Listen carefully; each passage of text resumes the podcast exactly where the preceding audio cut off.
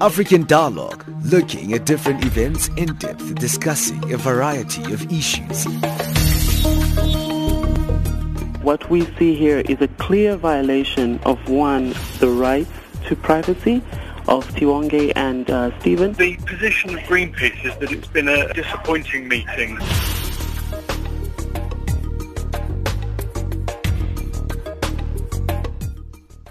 Well, good morning. Thank you for joining us right here in Channel Africa, where you get the African perspective. Thank you for joining us on the external service of South Africa's national broadcaster, the SABC. Remember, you can find us on our shortwave service in sub-Saharan Africa on the frequency 9625 kilohertz on the 31 meter band to Southern Africa.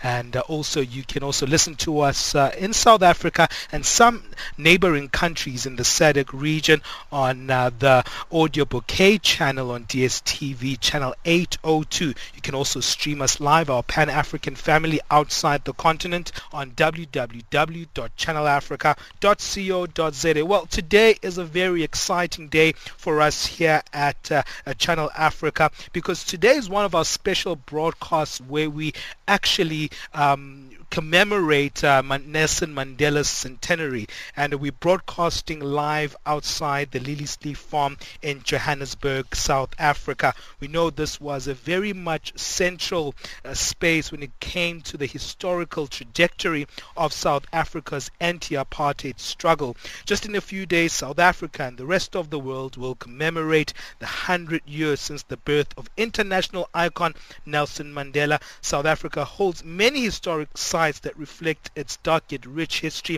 Today, as I mentioned, Channel Africa is right here at Lily's Farm in Rivonia, a chapter of our history that would soon lead uh, to the world casting its eyes on the apartheid struggle. Well, let's listen to this report by my colleague Ayanda Mkhwanazi, who actually takes us on a journey through Liliesleaf. How long have you been working here for? Uh, seven years now. Seven years? Yes. And what has your experience been like so far? Are you a tour guide? Uh, I started off as a tour guide and now I'm a technician. Okay. Yes. And what, what does a technician do at Liddy's Farm? Situated in the northern suburb of Johannesburg in South Africa, Liliesleaf Farm can be described as a gold mine waiting to be uncovered. And how many visitors do you get? Like, uh, is this place popular? Uh, especially in winter, that's when we get busy because we have school tours. Zain Kumalo, a technician for seven years at Liliesleaf Farm, takes us on a tour. Liliesleaf Farm is a world-famous heritage site and museum, but before that, it was a farm used secretly by the liberation movement in South Africa, the African National Congress, or ANC, in the 1960s. It became the perfect location to hide from the state police and to plan the overthrow of the apartheid government. Liliesleaf was where several prominent freedom fighters were arrested, leading up to the Rivonia trial. Arthur Goldreich and his family provided cover for the ANC's armed wing Umkhonto weSizwe's liberation activities. Uh, this, yes, was the dining room. We call it the three world, breakfast, debate and apartheid. Breakfast was when the Gora family would have breakfast in this room. Debate was when the leaders would debate about operations and intelligence. And apartheid was when the farm was raided by the police. And what you have in front of us is our interactive table. We use it to read about the organizations who are involved, the evolution of human rights, everything, the, libera- the road to liberation. From Liliesleaf, Umkhonto weSizwe launched a campaign of sabotage against government structures. Over 200 sabotage attacks took place, targeting pass offices, power structures and government installations. Nelson Mandela moved to the farm in October 1961, disguised as a gardener named David Motsamayi. He hid from the police. He would often be dressed in blue overalls of a worker. In 1963, Liliesleaf was raided by the security police, who hid in a laundry van and burst onto the farm. Mandela lived in one of the servants' quarters where he spent many nights having conversations with Arthur Goldreich as he describes in the below extract of his speech that was made from the dock on the 20th of April 1964 at the Rivonia trial. While staying at Lily's Farm, I frequently visited Mr. Goldreich in the main house, and he also paid me visit in my room. We had numerous political discussions a variety of stuff. To this day, it remains unclear how the police knew of Liliesleaf. Fast forward to 2008. Nicholas Wolpe, founder and CEO of the Liliesleaf Trust, and his staff opened the doors of Liliesleaf to the public. When I was asked to put on the Rivonia trial reunion, which we put in the, on in the grounds of the main house, I went to the then Treasurer General of the ANC and I said, we can't just put on a reunion and walk away. We can't let a historical site, a site that was linked to our liberation struggle, just to fade, to disappear. Wolpe was then provided with seed funding from the Ministry of Arts and Culture to get the project underway. According to Wolpe, despite the rich history it possesses, Liliesleaf is still not where it should be on the map. That has been one of our biggest challenges, to promote, to raise the profile, to make people aware of this unique historical site and where it fitted in to the struggle and how Liliesleaf became the sort of lexicon, the connecting cog between everything that happened prior to the purchase in 61 and everything that happened after the, from 61 onwards. He believes education is key in raising awareness. Amayanda Mkhwanazi for Channel Africa at Liliesleaf Farm. Well, thank you for joining us right here. We're in the center of it all. I'm sure you can hear the birds chirping in the background right here at Lily Lee's farm in Rivonia. And uh, a very, very beautiful setting indeed for us to actually celebrate the centenary of Nelson Mandela. Actually, even yesterday here at the farm itself it was 55 years ago on the 11th of July 1963 where the high-ranking members of the Umkhonto weSizwe were arrested during a raid of Lily's farm in Rivonia but to assist us to really look at uh, significance of Lily's farm and also Nelson Mandela himself because he was also arrested here we're joined by George Bizos one of Nelson Mandela's close friends and also a partner in the struggle against uh, uh, apartheid. And also he represented Walter Sisulu and Nelson Mandela in both the treason and Rivonia trial. We know that later on in the new dispensation he appeared in the Truth and Reconciliation Commission representing families of those who were killed during the liberation struggle. And also we've got uh, Sir Nicholas Wolpe who is now the CEO of Lily's Farm and also the son of uh, Harold Wolpe, who was arrested soon after the police raid on Lily's farm. Let me start with you, Nicholas. Let's look back at uh, what the celebration was yesterday maybe it's not really a celebration, but a moment of reflection. Uh, it was uh, 55 years ago when uh, 19 members of the underground uh, were charged with sabotage. They were found right here at Lily's farm. What does this represent for you looking back retrospectively to this particular moment? Good morning, Benjamin. Good morning to your listeners. Can I just correct sure. one historical fact? Sure. Nelson was not actually arrested here. Okay. He was already serving a five-year prison sentence sure. for leaving the country under a false name, sure. with a false passport, and inciting okay. the stay away. Um, it's quite interesting. The word celebration has crept in, mm. and if I recall the re- 2013 when we celebrated the 50th anniversary. It was a very interesting experience because everyone who spoke talked about the raid in a form of a celebratory fashion, mm. which you would think was inappropriate, mm. given the fact that the raid had a hammer blow. It was a devastating impact. It crushed the internal liberation movement. It forced the ANC to look to those who'd gone into exile to rebuild the organization. So on the one hand, we use the word celebration because there is an element of celebration because the, my chairman, Kgalema Motlanthe, says out of this, out of this setback, the positiveness emerged. And what was that positiveness? 1990 and 1994. So within the context, yes, there's an element of celebration, and there is also an element of reflection. Reflection in terms of the significance that Liliesleaf played during that critical period in the early 60s and also a reflection as to where we are today as South Africans and what Liliesleaf symbolizes and recognizes within the context of our liberation struggle, of wanting to create a society, a cohesive society, predicated on the Freedom Charter, predicated on not only the preamble but the clauses. And there is a, we have to acknowledge, on the one hand, we have fallen short. We have failed in many respects to live up to that. I don't know if George will agree with me, but I think we have, to some degree, reached our nadir at the moment. Because what has crept back into our lexicon is the vulgarness of race, but more terrifying to some degree more intense. The, the language of violence, the language of killing. And part of that has emerged because we have lost sight of what our struggle was about. And Liliesleaf symbolizes it. It represents it. And for me, there's one specific interview, or I should say exhibit here, that articulates that, and that's the 10-year-old snitch where he says that one day he witnessed unusual behavior taking place between white men and black men.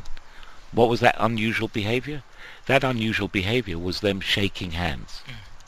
interacting in a manner that was unusual in apartheid South Africa. But it also went to the, the crux of what our struggle was about, as articulated by Martin Luther King when he said in his I Have a Dream speech that I have a dream that one day my four children will live in a country where they will be judged not by the color of their skin, but by the content of their character. And that's what they did here. They judged each other by the content of their character. And that was seen as unusual by the 10-year-old snitch who went home and said he witnessed unusual behavior. We at Liliesleaf says li- this was the incubator to create a new South Africa to create the new order that they all aspire to, struggle for, and sacrifice.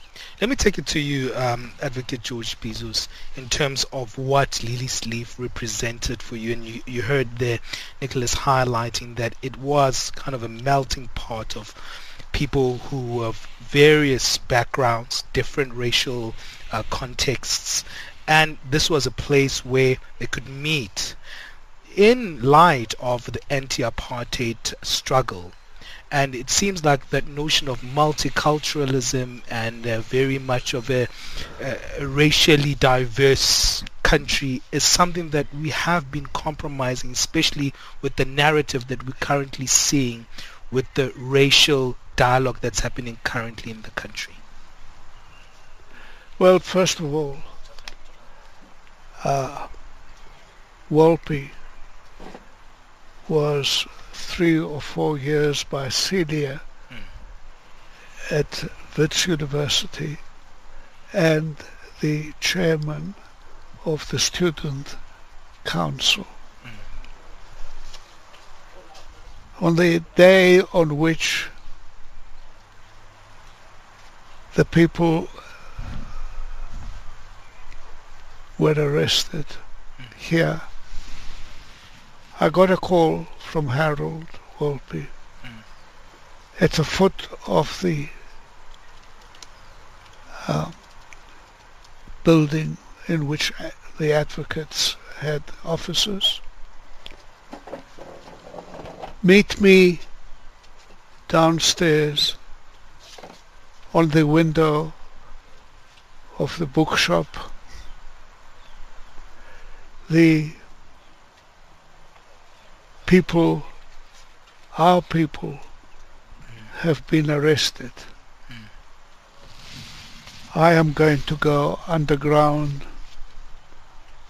I was, I'm supposed to appear in court this afternoon. I will hand you the pa- papers mm. surreptitiously. Come to the window mm. of CNA go to court. I will not go. I am going to go underground. He did. He was caught. He did it again with success. He went out of the country. And what happened was that Walter Sisulu, Govan Mbeki, the other senior members who were arrested here. Unfortunately, a batch of documents in the handwriting of Nelson Mandela were found in one of the rooms here. Nelson Mandela had been arrested for leaving the country uh, unlawfully. And they went and picked them up, and he had to explain the documents that they said they had found. He must have been the leader, which was true. And the leader, not in jail, was Bram Fischer, the head of the underground Communist Party. He put a group of lawyers, five of us, Vernon Berrangé, who had been a member of the Communist Party, but when it was shown what was happening in the Soviet Union, he actually resigned and said, uh, uh, I will do my own thing. Uh, probably one of the best cross-examiners in the country. Arthur Chaskalson, the student of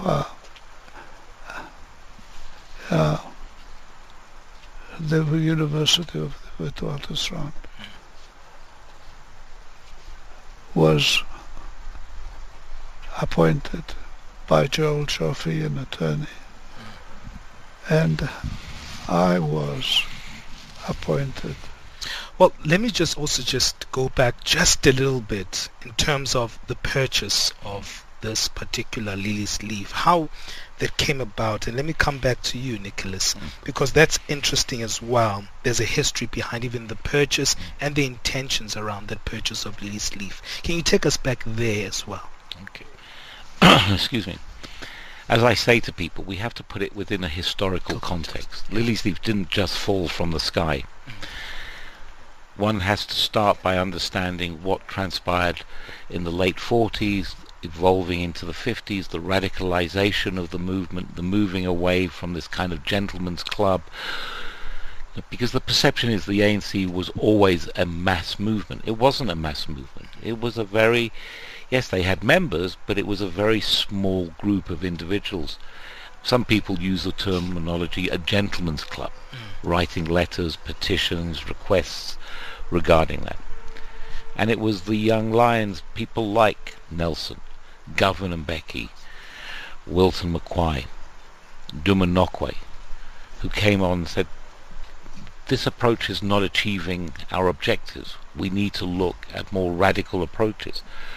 So the 50s was the radicalization of the ANC. We got the Defiance campaign, really the first time of a mass movement appearing. Sure. Then you had the Freedom Charter, the Congress Alliance, and everything, and the, or I should say, the Congress of the People, the formation of the Congress Alliance, the treason trial, which you highlighted, that George was involved in, culminating, I believe, in 1960 with Sharpeville, which was the, the turning point, Sure. which pushed the ANC over the cliff, and leaders like Chief Luthuli, who people argue was opposed to armed struggle. He wasn't opposed to armed struggle. He was just a person who was was reluctant but recognized that this was the inevitable movement. And against this backdrop, the ANC in 1960 was banned, the Communist Party had been banned 10 years earlier, and it had become increasingly difficult for the Communist Party to meet because a lot of the houses that they had been using were now being occupied by those who had gone underground within the ANC, Nelson Mandela and others. So Bram Fischer instructed Michael Harmel and Ahmed Kathrada to go and find the property. We believe Michael Harmel found um, Liliesleaf, and if I can just deviate, we interviewed the daughter Okay. of the person who sold Liliesleaf to Navian Pty Limited, and I remember her interviewing, speaking to me, and she told me this wonderful story, which wasn't true, because there are a lot of stories that people conjure up. And she remembers saying her father came home one day saying that he had met this Jew who definitely wasn't kosher. and he wanted to buy the farm, Sure. and he was going to sell it to him because Yeah. he got an offer. The per- and he, she said she couldn't remember. She said it was like Gold Rich, Goldberg, or something. so we assumed, and I said Goldreich, and she said that's it. but it was a completely. It didn't happen. And I asked Arthur Goldreich. He said he never met them. Sure. You know, because they came from Scotland. Because again, there's a story. Lilliesleaf actually was a village in the borders of Scotland where they came from. So they Ah. named this place after Lilliesleaf in the borders of Scotland, and she was horrified, like I'd created, we'd created blasphemy, because the second L had disappeared, and she for about half an hour was demanding from me to know why the second L from Liliesleaf had been dropped, and she refused to talk to me. She said, "I'm not going to be allow you to interview me until you give me this explanation as to where the second L went." Sure, sure. Um, and I said, well, unfortunately, I can't tell you where the second L went. It, it obviously went for a Forrest Gump walkabout. Yeah, you yeah, know. yeah. um, so n- through Navian Pty Limited, or I should say Navian Pty Limited, purchased Liliesleaf in August 61, and the sole director was Vivian Ezra. The money, we believe, came from Moscow via Zurich into my uncle's trust account because my father was a partner in his law firm along with Joel Joffe and he did the legal transaction. So that's how Liliesleaf was purchased. It was actually owned by the Communist Party through a front company and it was purchased as a meeting place, a secret meeting place for the Politburo, the Central Committee and various other senior structures. While uh, we are getting into the real details of the significance of where we are broadcasting for our Nelson Mandela Centenary broad- broadcast today, uh, we're right here at the Liliesleaf Farm and we've got uh, Sir Nicholas Wolpe who is the CEO of Liliesleaf and the son of Harold Wolpe was also arrested soon after the police raid on Liliesleaf. We've got also uh, the advocate George Bizos, everyone calls him Baba Bizos, and uh, he represented Walter Sisulu and Nelson Mandela in both the Treason and Rivonia trial. We're going to take a quick break and we're going to come back. And when we come back, we're going to really look at how uh, the arrest that took place in Lily's farm actually changed the trajectory of the work of uh, the African National Congress at the time. And also, we're going to look into the uh, Rivonia trialists with uh, with Advocate uh, uh, George Bizos and uh, to see his work. How did he actually navigate his work during these particular trials and how difficult it was for him that particular moment? Because sometimes when we reflect and look back, we think the apartheid regime was just a very simple regime to work against. I think we we, we forget how how uh, very much of a very big burden uh, the apartheid regime was. But let's take a quick break and then we'll be back after this. South Africans must learn to live together. Yes, we can. And resolve our differences peacefully. Yes, we can. Alternatively, the future is very dark. Africa's future is up to Africans. I say this knowing full well the tragic past that has sometimes haunted this part of the world. After all, I have the blood of Africa within me. Join Channel Africa on the 17th of July 2018 as we bring you live coverage of the 16th Nelson Mandela Annual Lecture delivered by the former US President Barack Obama. Channel Africa, the African perspective.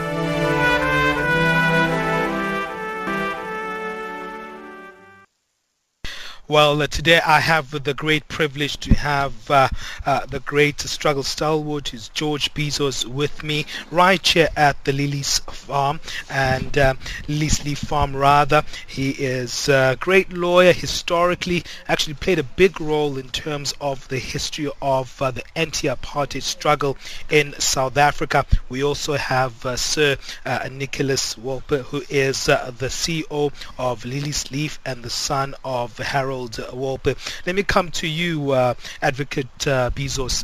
How do you think that arrest that you were talking about and you described very uh, eloquently in terms of your relationship that you had with uh, Harold Wolpe was also very significant in the management and how this particular location operated. How do you think those arrests changed the trajectory of the anti-apartheid movement, well, especially the work of the African National Congress and the Communist Party?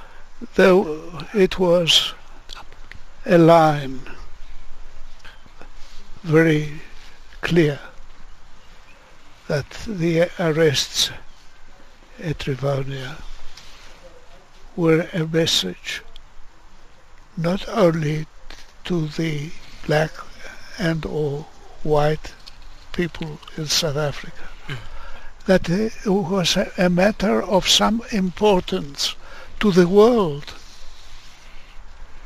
And when the jury box, and there was no jury, mm. was filled by ambassadors oh. from the United States, from the United Kingdom, mm. from the Eastern countries, mm. from all over the world what is this? Let the people have their liberty. And the newspaper people, the radio people that came to us day in and day out for information. And even the day before the death penalty was ex expected. The Consul General of the United Kingdom, when I was there in his house with Alan Paton, the great writer who came to give evidence that people should not be killed for wanting justice. And there was the Consul General that I was there in order to talk to him what he was likely to be cross-examined on. Mm. And when the writer and his wife went upstairs to spend the night, the consul general took me to the front door.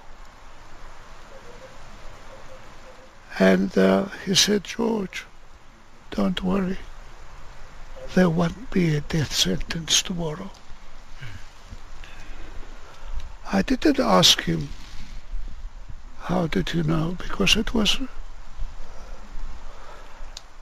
the only thing that I did was to go to the top member of the team, Bram Fischer, to tell him this is what the Consul General told me. Yeah. And he said, don't say anything to anybody. We don't want it to happen and take everybody by surprise thinking that. So I didn't go and tell everybody. Nicholas, what are your thoughts? I mean, there were several figures who were arrested after the Liliesleaf raid. I mean, you're speaking about the top, smartest, very kind of ambitious and fiery leaders within the African National Congress, speaking about the likes of Walter Sisulu, Govan Mbeki, Andrew Mlangeni, Ahmed Kathrada, just to mention a few. I'm sure even these arrests could have just stifled a little bit around the energy of the anti-apartheid movement, seeing their leaders actually now being arrested must have been like a moment of hopelessness for a moment there. Well, it was. Mm. I mean, Raymond Mhlaba, when we interviewed him, he recalled Vorster saying to him, following the raid, we're never again going to hear the words of Mbeki or the names of Mbeki, Sisulu, and he rattled off. Because in their eyes, they had destroyed the liberation movement. You know, so the, the apartheid state really did believe it. And it was a moment of horror. You know, it's that kind of moment of realization when you suddenly realize that you're you've been destroyed. You know that you've lost everything. Mm. Because one of the things that they talked about was there was an element of naivety about all of them. You know, because they were not revolutionaries. You know, They were actually ordinary people. They were all, yeah, yeah. You know, you had Rusty Bernstein, who was an architect. Sure. You had Dennis Goldberg, who was an engineer. You had Harold George, I mean, and Bram, lawyers. Nelson was a lawyer. Oliver was a lawyer. Walter was a clerk.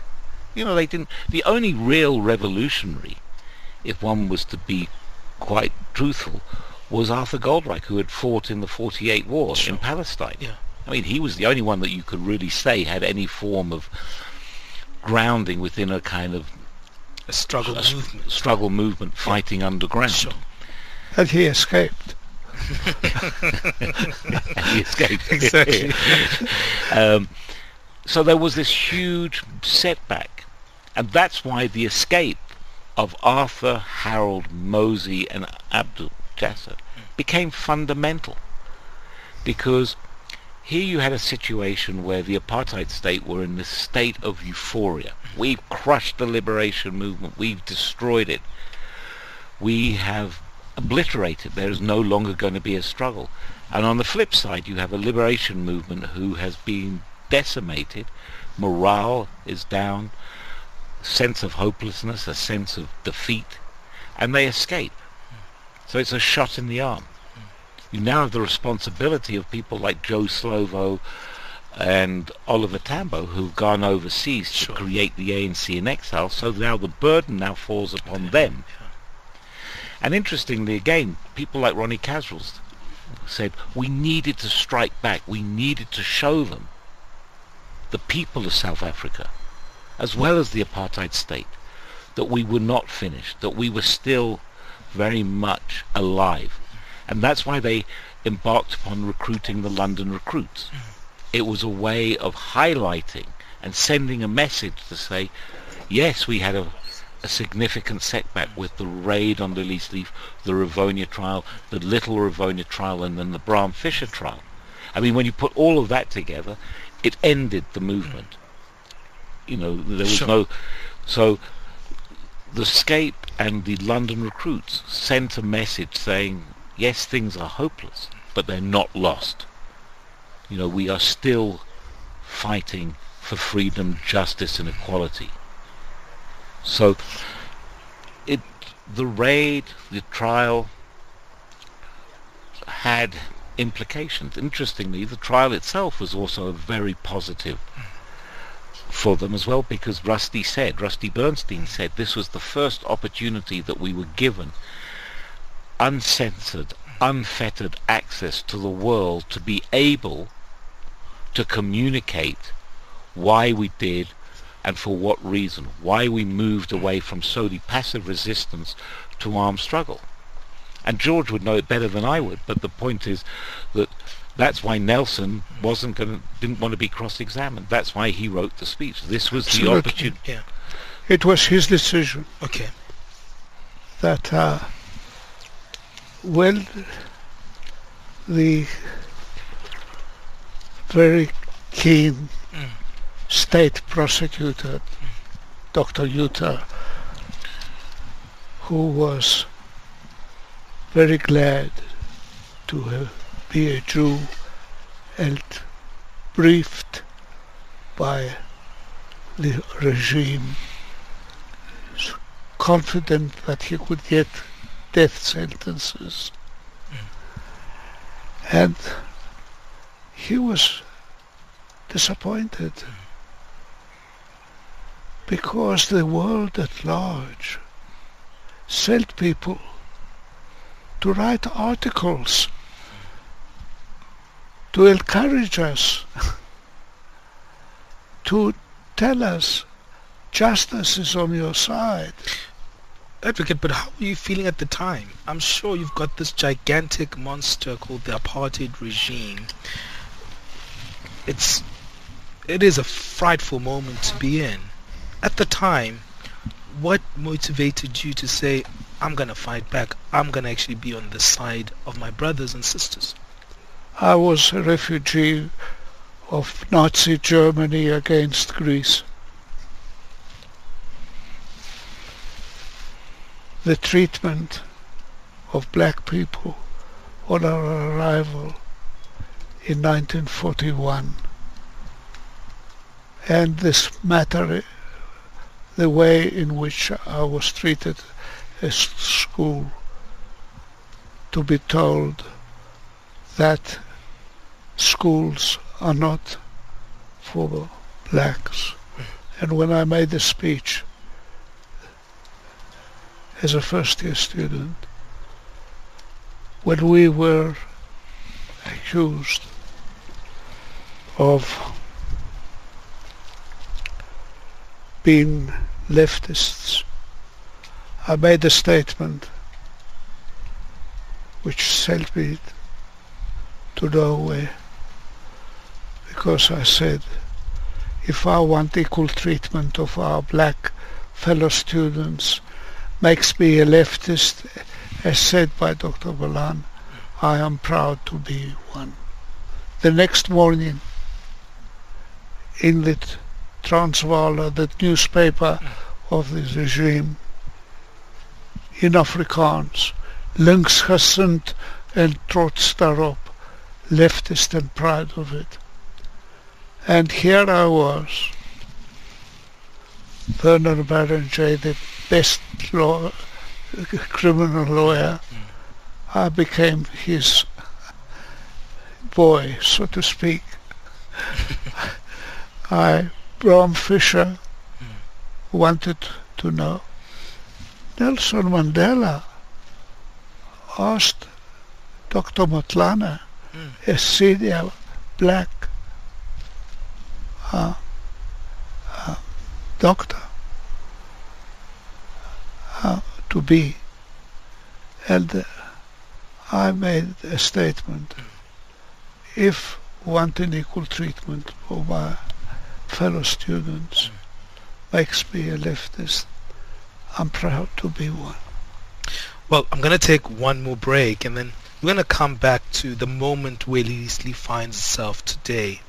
And maybe we'll, before we get into that, we'll look at uh, the the final stages of, of the trial because I didn't think we've touched on it enough um, especially what you were highlighting, why they actually didn't get a death sentence during that particular trial. I think we should touch on that just a little bit more.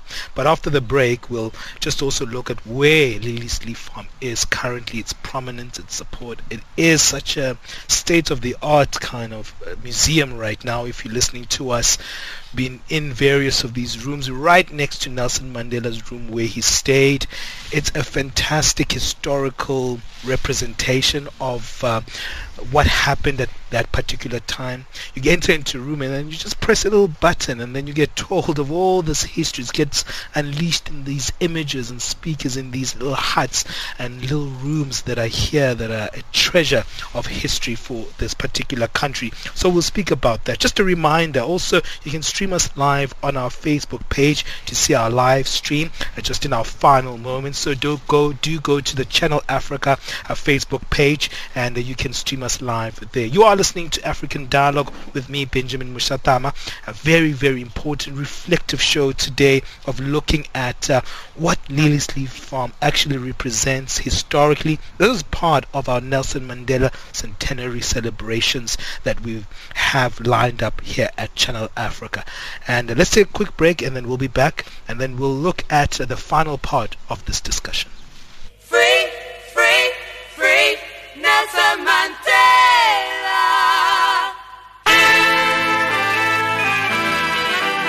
Join Channel Africa on the 17th of July as we bring you a live broadcast of the Nelson Mandela Lecture by former US President Barack Obama. Make a date with Channel Africa on the 17th of July as we celebrate Nelson Mandela's centenary birthday. Channel Africa, the voice of the African Renaissance from an African perspective.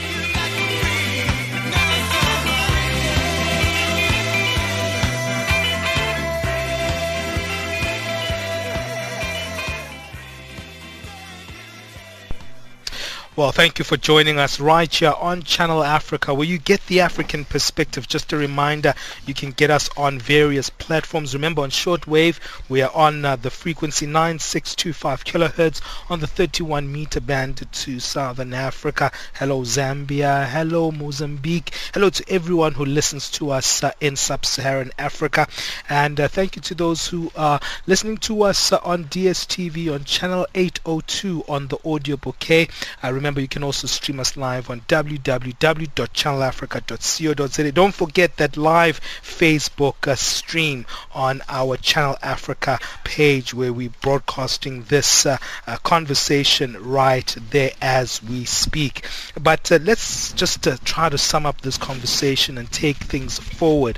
Uh, just briefly, um, Advocate Bizos, in terms of how the trial ended, tell us a little bit about how the decision was made not for a death sentence because that was unique at that particular time and what did that mean for the movement and what happened thereafter just in a few minutes before we take things forward to where we are currently I do believe that the speech made by Mr. Nelson Mandela from the dock, the speech under oath by Walter Sisulu, and the other accused that gave evidence, except for Nelson, which was a white, a, well, a very wise decision not to do a favor to the cross-examiner. Uh, he was very upset because he said to the judge, uh, my lord, my lord, tell him that what he says from the dock doesn't carry weight. And the judge said, their lawyers don't require advice from you, doctor. and also, I think that the apartheid judgment and particularly the businessmen and the mine houses advised the people running apartheid that they were not there forever. They had to compromise. And I think that the people the very rich Afrikaners, the very rich farmers advise their brethren, hey, you sentence these people to death, the world will be against us. Hmm. And another thing about Judge De Wet was a non-hanging judge. Why? Hmm. We knew he had sentenced the young man to death on the basis that he made a confession. His counsel asked for the confession. They said we can't find it. And eventually the person advising the Governor General. We were still under British uh, uh, sort of head. And uh, they said that uh, now uh, we will not sentence him to death. Yes, yeah. They asked Judge De Wet to retry. Said, I'm not prepared to do any such thing. You had an opportunity, you failed, he's found not guilty in this charge. And he became known as a non-hanging judge. All right. Now let's look at Leaf now and what it actually is. It's turned into a museum and uh, state of the arts, Nicholas. I mean, it's fantastic the technology that is incorporated here. Uh, In terms of what Lilliesleaf Farm is now as a museum, where do you think it stands as in its prominence? And uh, looking at from a landscape of the heritage uh, of South Africa. It's the reality is it's not where it should be. Okay. Not because of it doesn't provide the information. It's an inspiring place. It is a place that people have described as one of the best sites in the world. You go on TripAdvisor. We've won numerous awards. The problem is our history. And what do I mean by that? Our history is fading from our historical narrative. The narrative of today does not include a liberation struggle narrative. And in fact, a broad historical narrative. I don't know why, but for some reason in this country, we seem to have an antipathy to history, bordering on amnesia. Yeah. And I think the antipathy has created amnesia. Is it because we? Is it the Rainbow Nation notion? Is it our indifference? Is it our current political landscape that is so polarized? No, I think we've lived through an era where the STEM subjects, science, technology, engineering and mathematics, hmm. not just in South Africa, across the world, have been rammed down our throats. We've been told from business through government, government to schools, schools to children to parents, you don't need, we want you to produce STEM students. The humanities is not something that adds value, the perception of the value to society, which is a complete misnomer. Sure. And because of that lack of interest, that has created the very vacuum that we find ourselves in today where you've just made reference to the whole question around um, antipathies or the rising of racism in the country again, the indifference, the intolerance, the bordering on hatred, because we've allowed it, because we haven't inculcated that idea of what our struggle was for, of the sacrifice. We talk a lot about the sacrifice that Nelson made, but we don't translate that d- discussion into deeds, into reality. And I use the example, I mean, George explained why he came to South Africa. And I say the Versailles Treaty that was signed after the end of the First World War created the very vacuum for an Adolf Hitler. Sure. He came in and he stepped into it and he exploited it. The vacuum that we have created here created the conditions under which we witnessed the last 10 years of this country. So the fact of the matter is people do not know. And I'd like to give two very solid examples. One day I was walking through Nelson Mandela Square and I bumped into someone. He said, please come and explain to these young born free ladies what I do.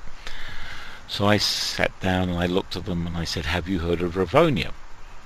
And after about 15 seconds the one piped up and said, the road. At which point I said, I can't deal with this, and I got up and left. But the point is, our history hmm. has become lost in translation. Sure.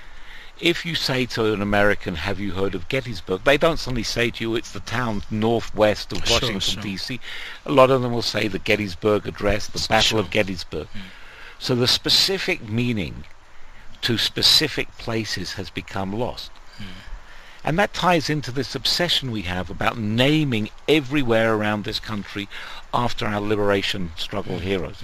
I mean, one day we're going to have a George Bizos Avenue. But with all due respect, that's going to be meaningless because people are not going to be able to say who, who George was. Mm. What did he do? What contribution did he make? Mm, mm, so unless we have an understanding behind the meaning of the name, naming a street after George, after Nelson, after Walter, after Govan, has no meaning, has no substance. So our, our substance of our history has been lost because we're not teaching. So. Nicholas, how do we reawaken these spaces such as Lilliesleaf Farm? How do we also reawaken not just the geographical spaces themselves because these also represent something bigger, the narrative? It, it starts with a collective process. Firstly, we can educate people through events like this one. This is a prime example of an educational event, informing the people both locally and internationally and outside the borders of South Africa what Lilliesleaf was. Mm-hmm. But we can't do it on our own. It requires an integrated, strategically aligned process with government ensuring that our educational system with regard to history is aligned to creating a platform for us to ensure that we properly educate yeah. our population around what the struggle was about, articulating the importance of the Freedom Charter. Yeah. Individuals use the Freedom Charter, misquote it, but they get away with it mm. because the rest of us don't, don't know, know what that mm. document mm. actually says. So it has to be a concerted effort by all stakeholders to re to and the starting point is making history compulsory, but making it compulsory, mm. in my opinion, from grade double zero. Mm. Starting at a very young age, very basic history, and gradually building up, but a broader history. One of the great stalwarts of our struggle, mm. and former minister, Ahmed um, uh, Kader Asmal, said, yeah it is not about suppressing our past, but a gathering of all. And that's the word, the gathering of all. So it's not just about our liberation history. It's about what I would like to call our African history mm. in its totality. So it's, it's, on the one hand, it's a very simple process, but on the other hand, it's a very complex process because it, it requires a concerted effort by all parties concerned. And that is something that we need to do to ensure that we are able to teach the people of what Lilliesleaf meant, what it represented in the struggle, and what it symbolizes today, and why such places, and we call it a site of memory, is so significant because it has to be not only a site of of telling the history of, of our country, but ensuring the values that our liberation struggle veterans and stalwarts fought for is articulated. And if I can just finish off by saying, Dennis Goldberg, I always remember one day he said, when Nelson said, I am prepared to die, he realized he wasn't just talking about himself, he was talking about the other sitting in the dock, the mm. other seven accused, or eight accused. Um, and he realized that even though he wasn't party to it, he said he felt proud and honored that Nelson did that because he was willing to sacrifice his life for that cause. And we need to ensure that that also is inculcated and presented. Well, that's a beautiful ending off. I've run out of time, uh, Advocate. I've run out of time. It's 12 o'clock now, so I have to say goodbye to our guests since we do have another show upcoming. But thank you uh, to our brilliant guests, uh, George Bizos, who was uh, representing Walter Sisulu and Nelson Mandela in both the Treason and Rivonia trial, also playing a significant role in our Truth and Reconciliation uh, Commission. Thank you as well to Sir Nicholas Wolpe, who is the CEO of Lilliesleaf and the son of Harold Wolpe. Hey, we've actually gone into our other program, but thank you uh, to you for joining us on our various platforms and giving us time to look at this historical moment and this fantastic historical geographical area in the hub of Johannesburg. But for me, Benjamin Mushatama, until next time, God bless.